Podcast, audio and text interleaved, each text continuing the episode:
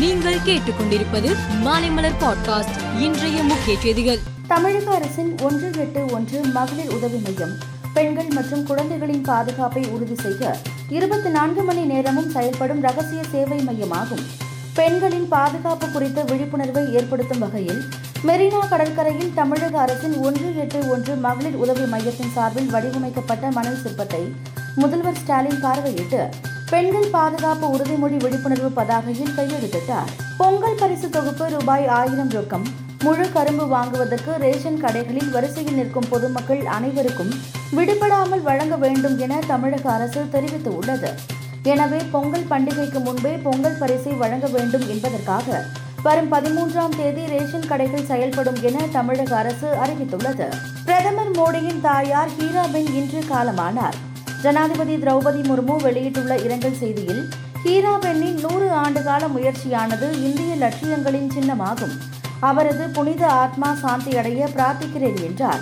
துணை ஜனாதிபதி ஜக்தீப் தன்கர் மத்திய அமைச்சர்கள் அமித்ஷா ராஜ்நாத் சிங் காங்கிரஸ் எம்பி ராகுல் காந்தி உட்பட பலர் இரங்கல் தெரிவித்தனர். பிரதமர் மோடியின் தாயார் ஹீராபென் இன்று காலமானார்.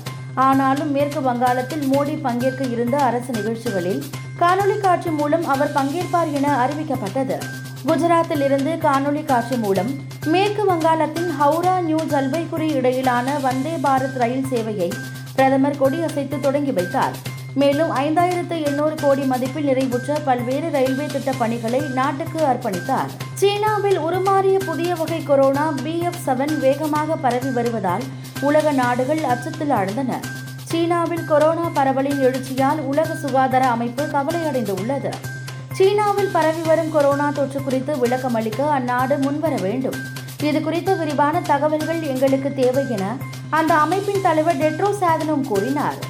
பிரேசில் நாட்டின் பிரபல கால்பந்து ஜாம்பவான் பீலே புற்றுநோயால் பாதிக்கப்பட்டு ஆபரேஷன் செய்து புற்றுநோய் கட்டி அகற்றப்பட்டது. கடந்த ஆண்டு செப்டம்பரில் இருந்து அவருக்கு கீமோதெரபி சிகிச்சை அளிக்கப்பட்டது. இந்நிலையில் உடல்நலம் பாதிக்கப்பட்ட பீலே சிகிச்சை பலனின்றி இன்று உயிரிழந்தார். அவரது மறைவுக்கு ரசிகர்கள் இரங்கல் தெரிவித்து வருகின்றனர். இந்தியா பாகிஸ்தான் இடையே கடந்த பதினைந்து ஆண்டாக டெஸ்ட் போட்டி நடக்கவில்லை.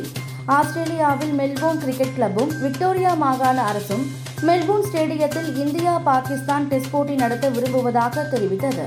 ஆனால் இந்தியா பாகிஸ்தான் டெஸ்ட் போட்டியை உலகில் எங்கும் நடத்தும் திட்டமில்லை என பிசிசிஐ கூறியுள்ளது.